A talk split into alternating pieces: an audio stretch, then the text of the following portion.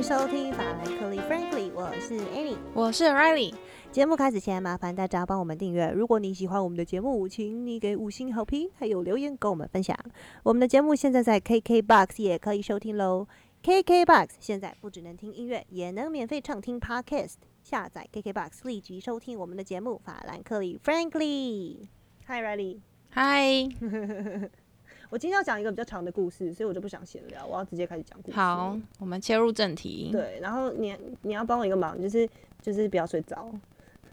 好，我尽量让大家也不要睡着。我想我睡着了，大家应该也都躺成一片了。就是大家应该都 难难逃这一劫，对不对？而且我们两个声音其实也蛮催眠的。有吗？好啊，今晚我陪你睡。呃嗯，好。我们俩的声音是催眠的、哦，你有收到听众给的这样的回馈哦？我自己听听是觉得蛮好睡的，真的假的？那可是我觉得我听谁的可能都蛮好睡，哦本身就是好睡的人，那可能就是睡眠品质很好的人呐、睡眠品质很好。很棒哎！我跟你讲，什么最好睡？数学老师最好睡。啊，我们的好朋友是那个、啊、失眠必备良良药，是不是？失眠必备良药，超好睡，超好睡的笑笑到睡，废到请请大。家如果有失眠困扰的，可以去 Pocket 搜寻失眠必备良药。失眠必备。良药。对，我们没有收夜配，但是还是想帮他广播一下。如果你要我，我我们也是可以把支票发票送过去了。我知道他家在哪里。直接开一张手指。OK OK，我相信他很乐意。好，哎、事不宜迟，我要来进入今天的主题。今天想要介绍一个是美国的前大法官 Ruth Bader Ginsburg 金斯伯大法官，女生。RBG 对，然后呢，这个年轻一代的美，没错，嗯，哦对，哎、你知道为什么叫？R？RBG 三颜色这样是啦，是啦，可是那是他的名字的缩写，他叫 Ruth Bader Ginsburg，然后嗯 RBG，、年轻一辈的美国人都都会称呼嗯他 Notorious RBG，、就恶名昭彰的对啊 RBG。，对，你知道为什么这样吗？为什么？就是其实他们是把它对应到一个饶舌歌手，因为其实有一个知名的饶舌歌手叫做 Notorious B.I.G。哦，他们其实是因为这样才叫他 Notorious RBG，是因为 Ginsburg 大法官非常敢言，他很能够把他想说的话很直接坦白的，甚至用有一点就是震惊大家的方式，就是说出来。对啊，因为我想说他们会叫他 Notorious，应该是也觉得他蛮鸡掰，然后顺便表他一下，然后就说没有啦，没有啦，我们只是取谐音啦，哎呦，没有幽默感呢哦，那法律人都这样，不是？不是不是不是，没有我我觉得那个是国民民情不一样，可能在台湾会是这种情况、啊，可是在美国的话，哦。他们称呼他 Notorious 是用一种反面的方式，其实是很赞叹他。年轻人一定爱他，对，你知道吗？年轻人的用语通常有时候是颠倒，但是老人一定会超讨厌他。呃，我就像是老人都很爱的那个，韩国，嗯嗯哦。嗯，年轻人就会像我就说年轻人对年轻人的讲讲话方式很多时候是相反的，像我就会说那个韩什么什么鱼的很棒哎、超很棒啊！我有政治奇才，百年难得一见哦，史真上第一个被罢免的，好厉害 Bravo Bravo a- amazing！我达不到他那种境界，我达不到他那种境界，真是可怜呐 啊！可怜呐。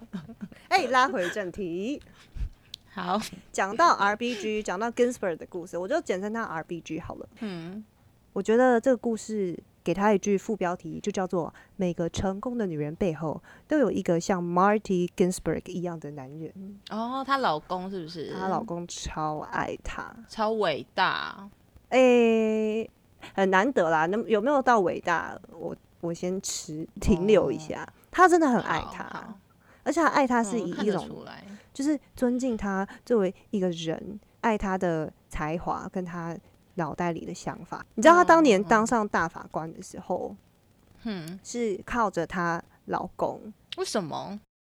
因为美国的大法官制度是这样，是跟台湾一样啦，就是总统去嗯。提名大法官的人选嘛，那他们就是要 Senate，、嗯。就是那个议会去同意说这个大法官的人嗯选。台湾也是，我们总统提名大法官要嗯国会去二分之一的立委去同意才可以。嗯对。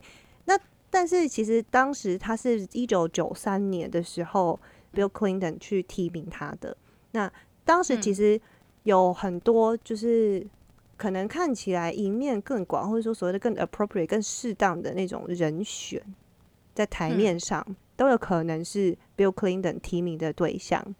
但是呢，呃，Martin 呢，就是 RBG 他的先生呢，他也是一个很优秀的法学工作者。那他那时候是他本来在当税务律师，非常成功，然后还在 Georgetown 当这个法学教授。他有非常多的政商名流的朋友，然后他本身是一个非常幽默又有才华的人，所以他又非常仰慕他的太太。他觉得他的他老婆 RBG 是一个很厉害，而且很棒，而且对女权有非常重要贡献的一个女性。她非常的胜任大法官的这个工作，所以是他让他的太太就是呃去见到 Clinton，去见到 Bill Clinton，然后那个克林顿总统见到 RBG 的十五分钟内就决定了我要提名他。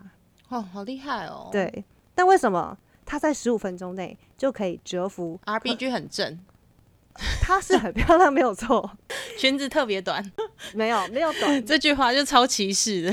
没有，而且我们讲的是柯林顿诶，科林顿，OK，柯林顿做了什么事？其实他不是有很多桃色就是丑闻吗？所以有这更有可能啊，这个版本更有可能啊，就是他进去十五分钟，密室发生了什么事情，让他十五分钟就决定 OK 就是我没有在，不行不行，我真的超爱 RPG，今天我今天没有要哎、这这个超级歧视的、就是任何女生如果上位的话，大家都会觉得，哎呦，还不是包包换包包。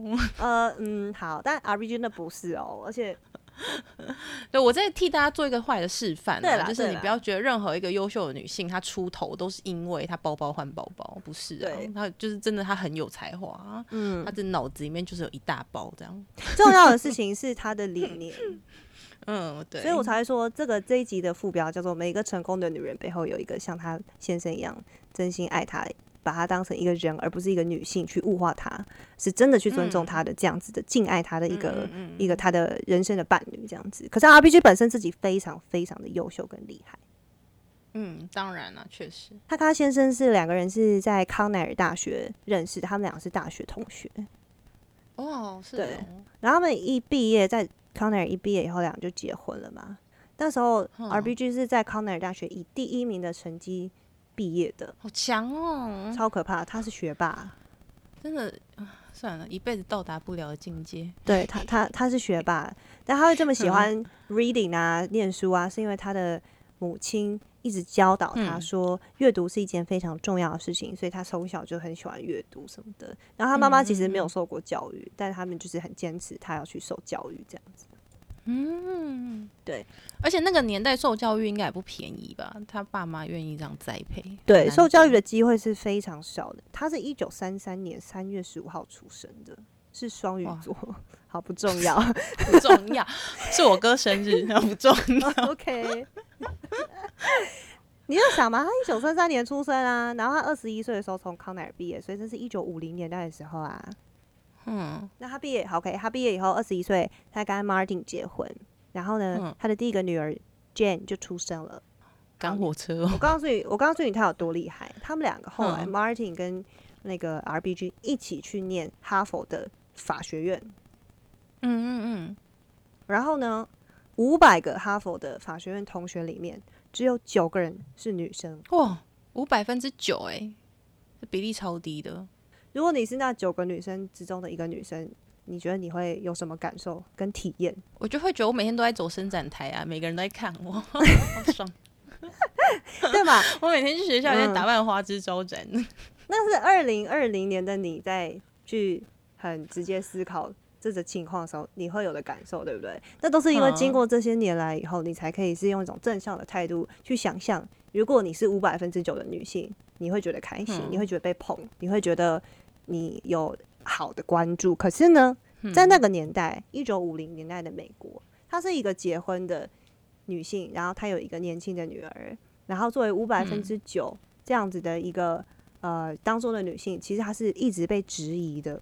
嗯，质疑什么？质疑她的能力吗？还是什么？OK，有一个事情很有趣，他们九个女生那时候啊，被哈佛法学院的院长找去嗯吃了一个晚餐、晚宴。晚宴上呢，嗯这个嗯院长就问他们九个人女生说一个问题：你认为你凭什么在这个地方占据本来应该要给其他男性的机会？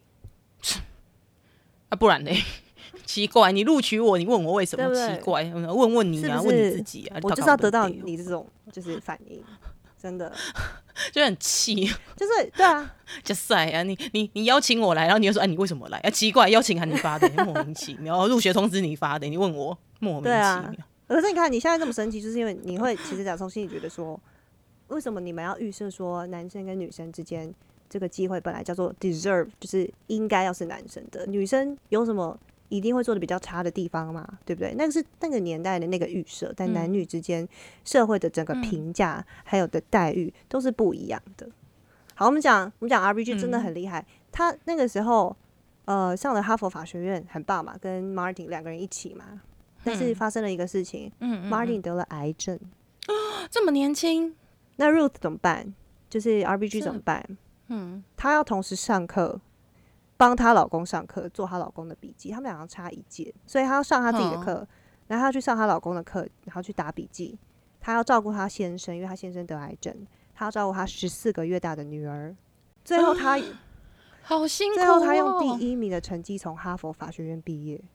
天哪，他根本神人，好不好？而且她这样没有得忧郁症，也嗯太屌了吧！嗯，他这心智比别人强大到三百倍。一般一个妈妈照顾婴儿就会得产后忧郁症了，她还要照顾一个嗯婴儿跟一个病人呢、对超屌的。而且我觉得我光在自己在念法学院那段时间，我都快得忧郁症。他还可以照顾一个婴儿、一个病人，然后还可以读法学院。越想越觉得他是。上两个人的课哦，他要去复习哦。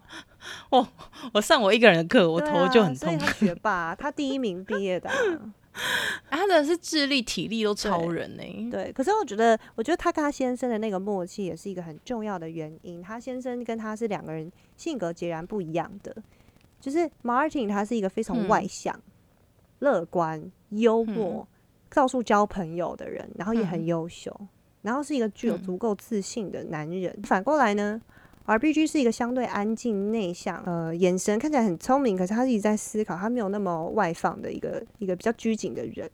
对，嗯，所以他们两个就是刚好是一个非常好的一个组合。很互补的组合。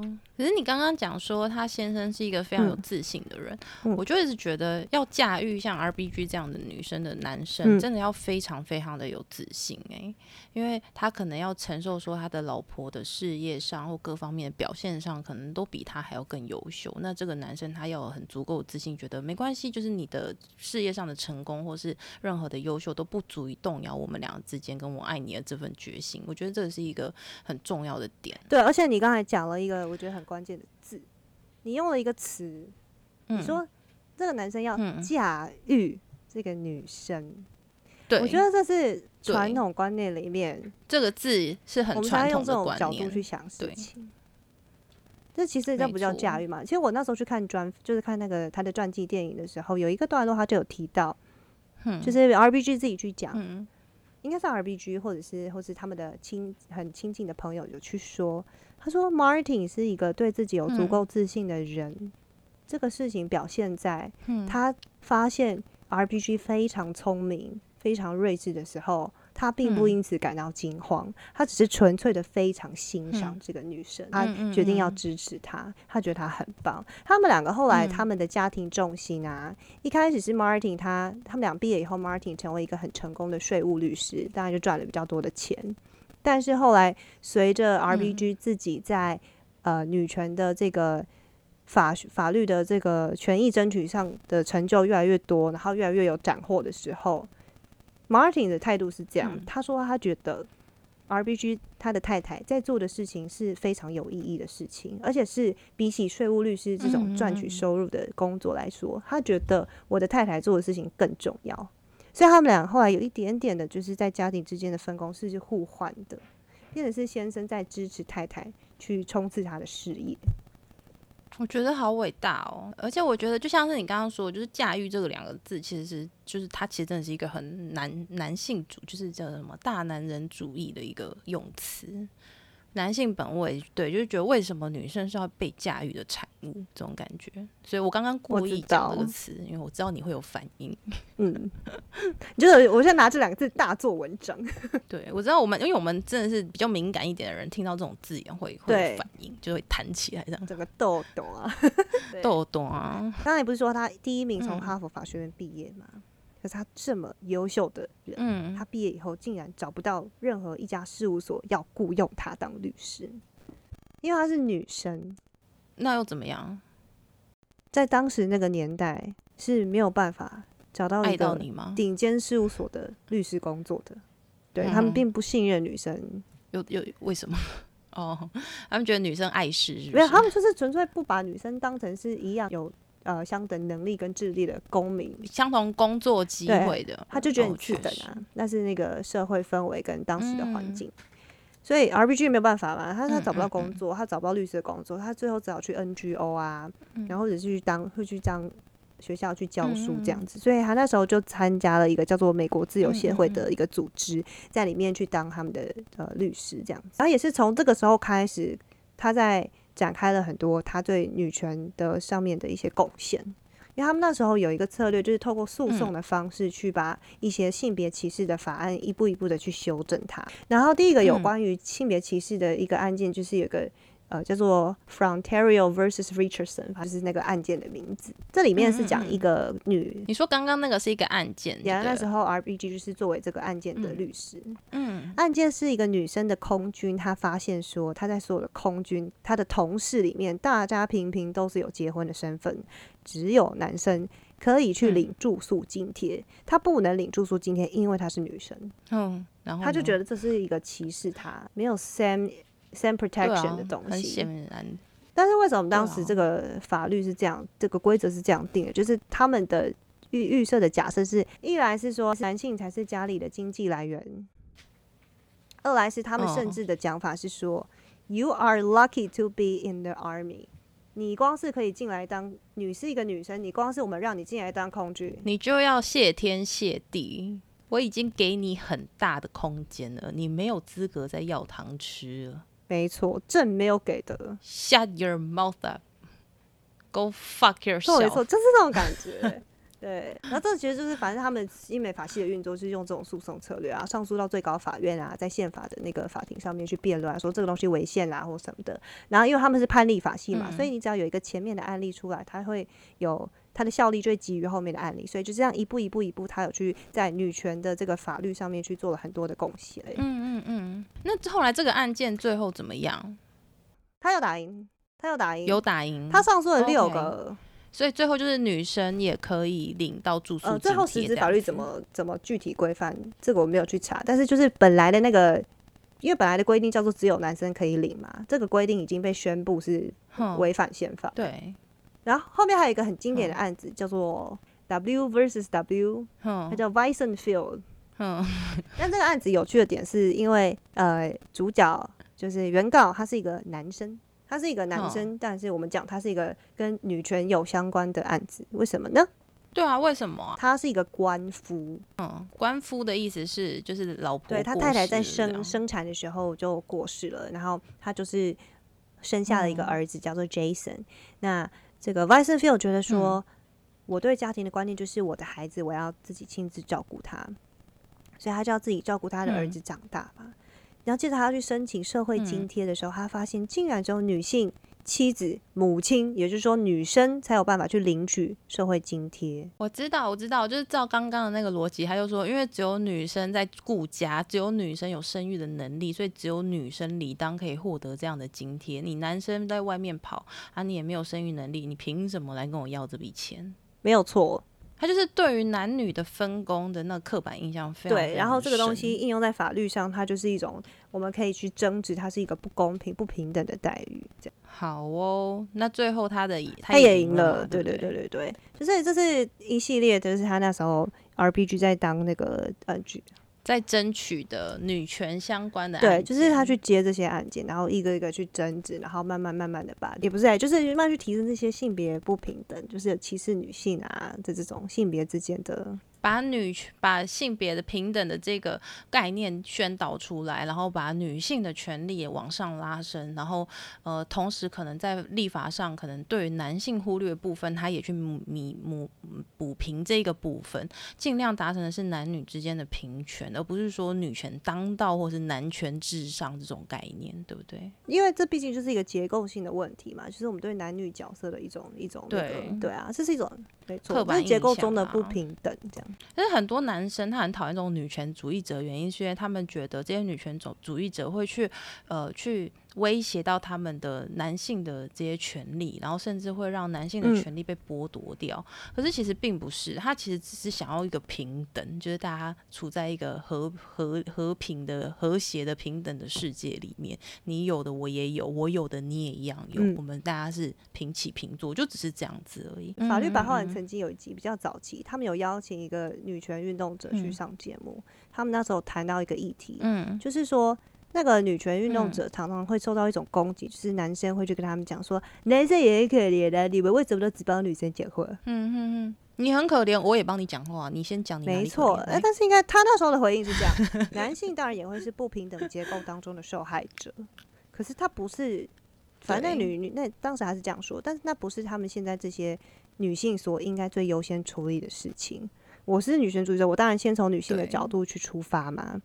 可是你也很可怜，嗯嗯你也在不平等结构当中有受害的话，那你你可以讲嗯。你自己的话、啊，对不对？但你的可怜不是用来会抹掉我要争取我的权利呀、我争取的权利跟你你你丧失的利益的这部分是不相关的，所以不可以把它嗯。合一。RPG 在他的一个就是呃当时的诉讼当中，就是他有讲了一段话，他说 sex classifications imply a judgment of inferiority，、嗯。就是说你用性别来去做区分这件事情，其实你暗示了一种判断，就是有一个优劣嗯。的判断。你认为光是用性别就可以去判断是呃一个基本盘的好或是坏，但是这些保守派的做法，嗯。可能他会出于一种理由，他说我是为了保护女性，No，谁要你保护？没错。然后所以 RPG 就写了一个一段话，他说这些不是保护，这个是牢笼。对啊，你只是把我们框架在你们觉得好的那个框框里面，但我们没有想要活在那个框框里啊！我们要活出我们自己的形象，我们自己要的样子啊！为什么要活出你要的样子？我讲这段话，一定很多人就是摇头，很多男性就是如果在听我们节目，想说干，最讨厌就是你们这种女生。OK，反正我们就是你你你如果听了有这种感感觉，那很好啊，你被我挑战到了，那表示你听完你会有更多收获嘛，对对不对？然后你如果还是有什么想站的话，来 IG 啊，对对对，来来，不要在 Apple Podcast 啊，上来来，拜托你来你来来 IG，嗯，他在传记电影里面的访谈，他有讲了一段话，我觉得超可爱的。他说：“我这么多年嗯来，有的时候我觉得我就是一个幼稚园老师。当时候那个大法官，美国大法官九个人里面，大多数的人嗯，他们是怎么样的人呢？首先他们是男性，然后他们是白人，异性恋，嗯等于他们此生嗯没有受过太多歧视。对啊，他们就是很活在我们的价值观里面，政治正确的一群人。所以 R B G 有说，他说我这么多年来，有时候觉得我就是一个幼稚园老师，我就是在教育这些住在象牙塔里面天真烂漫的老白男。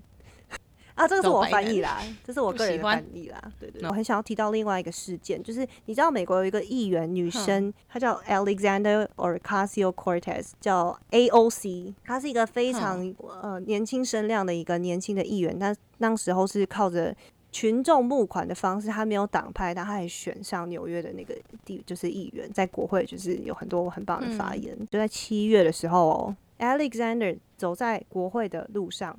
被一个阿拉斯加的另外的议员当着 Alexander 的面，然后骂他说：“就是你可能是个 fucking bitch 之类的，非常诋毁女性的话。Why don't you go home, 嗯，take care of your child？、这种感觉，你为什么不回家照顾你的嗯小孩？这样。他没有小孩啊。AOC 后来有针对嗯这个话，针对这个事件发表了一段谈话。嗯那个骂他的那个男老白男议员后来就是道歉，但是他道歉的不敢不愿。他只对媒体讲，嗯他说：“哦，我也是一个有太太跟两个女儿的人。然后呢？So what？你有太太跟两个女 Yeah, 儿，然后 exactly. 呢？So what？你有太太，有女儿，有干我屁事！我也有妈妈，也有爸爸。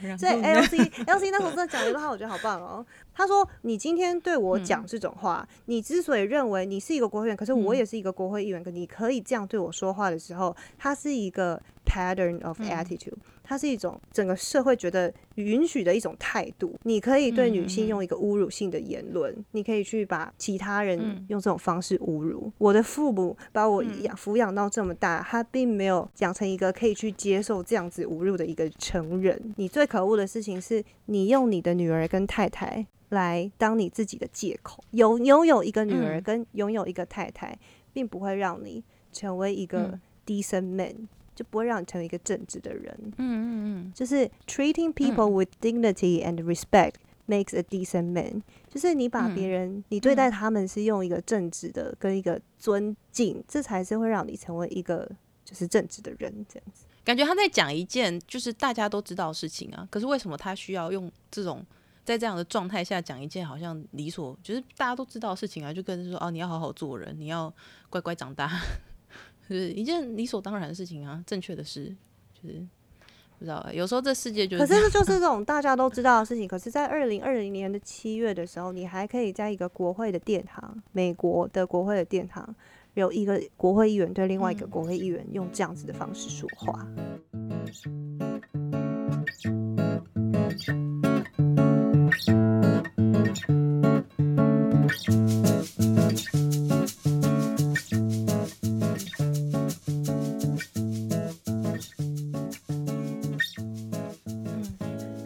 讲回来，Ginsburg 呢，就是 RBG 呢，他之所以大家很喜欢他，然后觉得他很凶，说他是什么 notorious RBG，就是因嗯。为他后来因为在这个九位的大法官里面呢，有不少次他是少数意见，对，就是说嗯。大法官九个人嘛，比如说五比四啊，九个人里面应该只有他一个是女生吧？哎、没有没有，有两个，有两个，那他无论如何一定都是少数意见啊。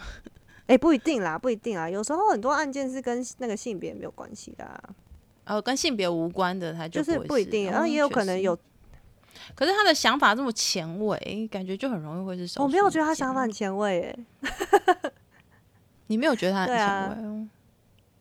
还是只有在性别这一块他很前卫，其他地方他都觉得呃，有一个点你可能会觉得他很前卫。他就任的时嗯候，就是他那时候被克林顿提名的时候，他要去国会，然后他们要问他很多问题嘛，他就有很明确的讲嗯说，我完全支持女性有堕胎的权利。我觉得女性唯有在可以掌控自嗯己身体自主权的情况之下，她才有享有所谓的真正的自由。嗯，确实啊。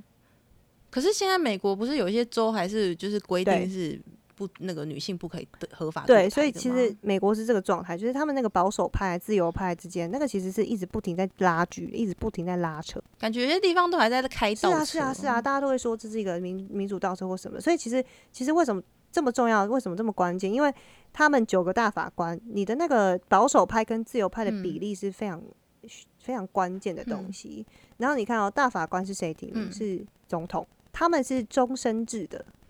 他们是当上就一辈子，就是他们那九位就永远可能呃十几二十年就那九位。对啊，像 RBG 本人就是二十七年啊。啊，这好可怕哦！这这听起来就很就是大法官的这个做出来的决策是这样，他做出来以后，后面还会有新的大法官啊，对不对？所以也不要太绝对啦但是就是前面 RBG 可能或是其他这个自由派的大法官，他们可能做了一些你觉得很棒，然后很进步，然后很保嗯障权利的一些决策，可是这些东西你后续还是有可能会被嗯。推翻的哦。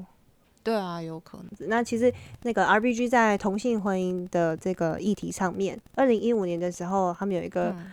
呃 Ober Obergefell versus Hodges 的这个案件里面，他们也嗯。有、呃 RBG 的态度也是说支持 same sex marriage 就是同性的婚姻，因为其实他的态度其实是很一致的，他就是觉得说男性女性的这种性别刻板印象的这种角色是不需要去那么硬性的框架在人的身上。嗯然后他也讲了一个点，他要去 challenge RBG 去挑战一件事情。他说：“你们保守派会讲嗯说婚姻的目的叫做养育下一代，然后你们就嗯用这个理由说同性不能结婚。那我请问你，嗯两个七十岁的同性恋想要跟彼此结婚，可不可以？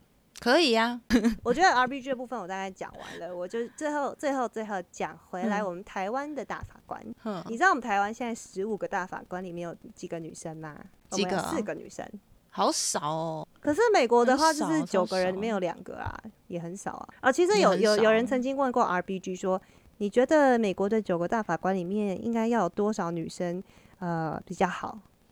然后 RBG 说九个啊，他说嗯就酒吧啊，对啊，而且确实啊，他那个时候当之前也是九个白人男性啊，那国家也好好的啊，司法体制也没有混乱啊。那你现在九个女性也不会有什么差啊，那为什么我有换女生当道的时候就要一半一半？奇怪，以前就是九个男生，我看你们也没什么意见。对啊，我们还是人太好啊。那台湾是这样啊，台湾有十五个大法官，里面女性是四位。但是你说他们嗯有没有特别支持女权呢？我就我所知是没有。然后，但其中有，其中有一位会刚好连接到我刚才说的那个同性婚姻的部分，就是我们的黄红霞大法官。嗯哦，堪称我们的奇闻出产嗯者，在马英九总统二零一五年提名成为大法官。他会在他的那个意见书里面引用《金刚经》，你知道吗？学佛的是不是？来，超级好笑。他在释字七百九十三号啊，他提的不同意嗯见书的最后一句话叫做“台湾需要你我携手同心往前走”，惊叹号，好哦，一起走走走走走走。香的。他那个是从政治文宣上面抄下来的，证件上面选举人公报那些。黄红霞大法，他也有针对同性婚姻去做嗯一些意见。然后他提的点是什么？他说，嗯呃，婚姻哈就是为了呃生育子女、繁衍后代，这个是嗯婚姻重要的核心嗯内涵。所以婚姻制度嗯受到宪法保障，就是因为它跟繁衍跟生育有关。所以同性哼，不应该让他们可以结婚。他就是比较上一辈传统的想法啦。父母辈那一辈的人会有这样的想法，确实，他只是讲出一一一种可能的想法这样子而已。我不会觉得，就是觉得他就是比较过时的人，但是也不会觉得他讲这句话很值得谴责或什么之类的。我自己这样觉得啦，嗯，所以，如果大法官十五个里面有十五个都是女生，也会有那种很保守派嗯意见的女生，像皇后萧大法对啊，官是一一定个女生。有。可是我会不会称为她是一个女权主义者呢？我不会啊，我跟她她的意见很多我是不同意的啊。对，可是我跟你说，我刚刚正想讲，就是我觉得 R B G 让我觉得她很伟大的地方在于，她是一个女性，然后她在成为她现在的这个大法官的角色之前，她一定在她的职涯上受到非常多的打压。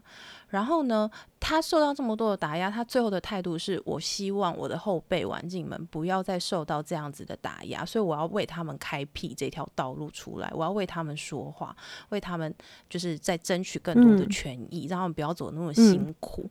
可是其实我自己出社会之后，我在职场上面看到更嗯多的状况是女性在打压女性。女性长辈对于年年轻的女性后辈那种恶恶意是很多人无法想象的，这也是我自己出社会之后我看到的。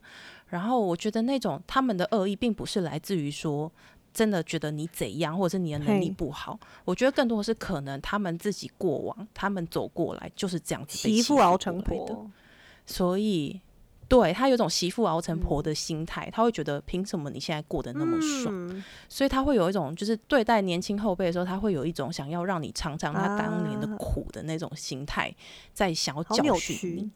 所以我现在。对，所以我自己出社会之后，我更感受嗯到的是，女生对于女生的恶意，其实有时候是比男性对女性更嗯更恶意、更恶劣的，而嗯且我觉得更多的就是呃、嗯。女权的这种倡导，应该是要跟女生讲，尤其是女性的长辈们讲。哦。像你刚刚讲的那些那位大法官，我觉得也许也许就要像对像类似这一些有这些想法的这一些长辈们讲。嗯。而且其实嗯。你看啊，他说你刚刚说呃那个男议员骂那个女议员说 you're a bitch 什么之类的，但其实我有听过的是有一个我的反正就是 some people told me，就是跟我讲说他在嗯。职场上面被他的女上司说。因为他是一个律师，然后他的上司当然也是个律师他就直接跟他讲说：“你写这什么状？嗯这什么烂东西？你昨天晚上跟哪个男人在睡？你这妓女！”他是一位律师，在这么样 Oh 高专业、高知识的产业，都还一直在发生这种状况，而且嗯这种嗯听过不止一次，我听过蛮多次类似这种，然后嗯。在很多的不同的像是银行业啊什么，也都听过很可怕、很可怕的故事，就是发生在现在、嗯。我身旁的朋友嗯。们，然后我自己身上也有发生过类似的哦事情，所以我觉得真的要讲更更直白化一点，我会觉得不只要对，不只要对这些男性们讲，更多的是要对我们女性的长辈们说，就是你们对于女性的这些后辈们，应该要更。不要把当年你所受的这些苦，想要再反复的施加在他们身上，因为这样子没完没了。应该是说听起来嗯。你说的这些呃年长的女性们，她们当年所受到的苦跟嗯。折磨，还有不好的待遇，她们只能去嗯接受，然后接着她们竟然就嗯。进而去拥抱、嗯。认可这些东西，她觉得就是这样。可是嗯我觉得颠倒过来讲，嗯。假设我在想象 RPG 当年的时候，他只是会觉得说我受到的是不 OK 的，嗯。我没有要接受我被受到的待遇，我有权利，嗯。我有能力，我要去挑战它，我要去撼动它。虽然我不可能现在就把它整个嗯。翻盘，然后整个让我从此不要去受到不公平的对待，可是呃，我不把这些东西视为理所当然，我也不希望往后我的后进嗯遭遇到这样的对待，就有点像你最开始前面讲的，大概是这种感嗯觉。我觉得这个种心态才会是让这个社会不断进步，然后真的达到男女平权的这种我们理想的这种状态。所以我觉得男生不要听到这种话题就觉得啊女权主义什么什么之类的。我们很多时候也是在跟嗯我们的女性长辈们，或者是身旁的这些女生，女生对女生的恶意有时候真的很深。嗯就像是呃，我们自己，我自己是我们是年轻一辈的女性，可是身旁的很多女生也常常会对于我们的攻击是非常非常的恶意的，然后他们的攻击会把我们的价值施加在你这个人认有没有得到男性的认同这一块。就比如说，你可能没人爱，你是一个没人爱、没有男人要的女人，没有没有人要上你，这种就是很难听的话，其实嗯。都会听过，然后会把我们的价值投射在一个男生爱不爱你。可是其实老实讲，我我嗯。讲一个案例，就是嗯。小时候可能我父母要骂我，嗯。我觉得我不乖，然后他们就会骂我，然后骂我不是个问题，我本来就 欠骂，可是重点是他们就会说。哎、你都这样子不乖，你以后对、你会嫁啊这样是不是不出去，变成一种惩罚？这种东西会生根的重在。对，嗯。一种惩罚会没有嗯。男人爱你，这是一个惩罚，会生根在我们的价值观嗯。当中。所以，如果我长大之后我没有反复去思考这些问题的话，嗯。当有一天我被一个男性拒绝嗯。了，或者是我真的就是嫁不出去的那一天的时候，我会不会变成就是那个想法一直不断的在惩罚我嗯。自己，觉得我是一个没有价嗯。值的人？但本身就不该把一个人的价值建立在这件事情上面。你的出生，你这个人的存在本身就是有价值的一件事情，无论你是男生或女生。嗯，好棒哦！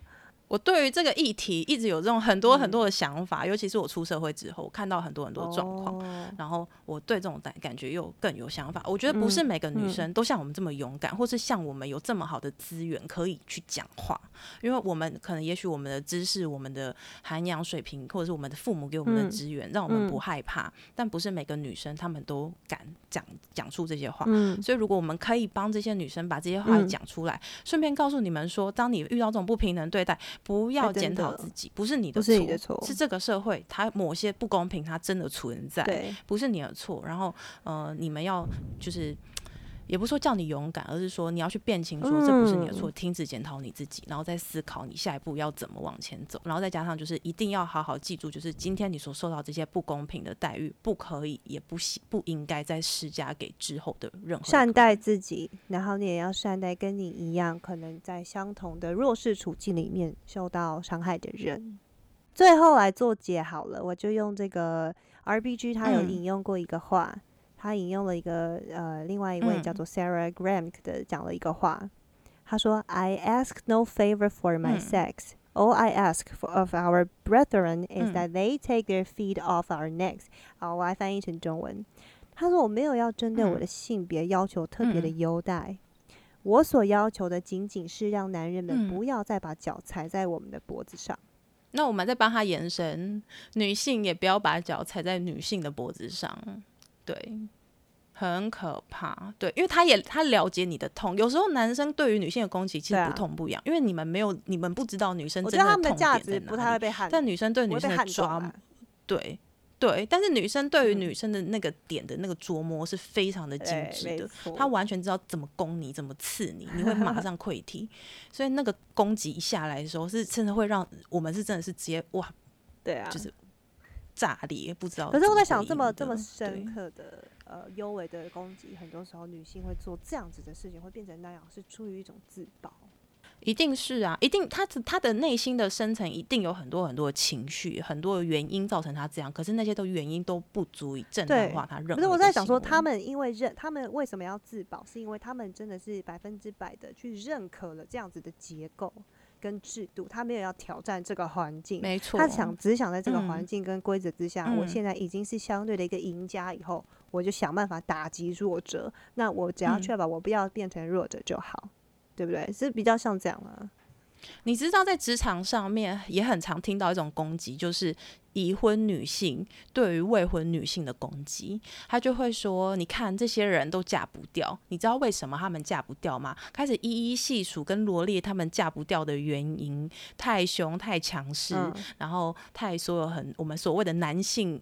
的这些形象哦在这些女生身上太明显了，所以他们就会开始检讨这些女性嫁不掉的原嗯因。但是 so 啊，嫁不掉是一种选啊择，她不要嫁过得比你更好更爽，你有什么资格对别人指手画脚？嗯，真的，对，可是就是出了职场之后，真的会以前都会觉得不会啊，就很理所当然的事情，可在职场上面就会看到，哇靠，这这这些真的都嗯存在耶，怎么会这样？而且好像没有说什么会整体而言，你不会觉得说好像呃到了二零二零年这种事情就不会再发生，但它还是一直在不同的地方、不同的层面、不同的角度去发生，然后感觉它是一种反复、反复的嗯东西。它只是包装成一种另外一种形象呈现出来，而且我觉得像现在有时候可能像是可能政治正确的这种音，有时候某某种声量、某一种立场的声量太嗯强大之后，会造成某些人晋升。但是比如说像是呃女权这种嗯意意意向，或者是嗯性骚扰这种，就是太。怎么样做才是正嗯确的？这样子的想法很很明显了，声量也很大的时候，可能男性他们就会小心一点，不要去踩界踩踏到这些界限。但是女性反而是没有被规范到的，哦，所以他们会更恣意妄为一点。嗯，对，我们这样子两边都攻击到，就不会都被骂，骂或者是两边都一起被骂。来那个 IG 留言，感谢 Riley 刚才提供这个女性对女性的这个角度的观察。那我觉得呢，呃，就是嗯，用我最喜欢我自己对 RPG 的感受最喜欢的部分去做解，就是我觉得他的态度的部分，就是他讲了一个话，他说、嗯 Real change, enduring change happens one step at the time。就是真正具有永续性的改变，它都嗯。是一步一步一步去做出来的。然后就嗯。是这些东西其实都是，嗯就像 Riley 也是在进了职场以后，他有更深的体悟嘛，所以都是一个持续永恒去嗯。动。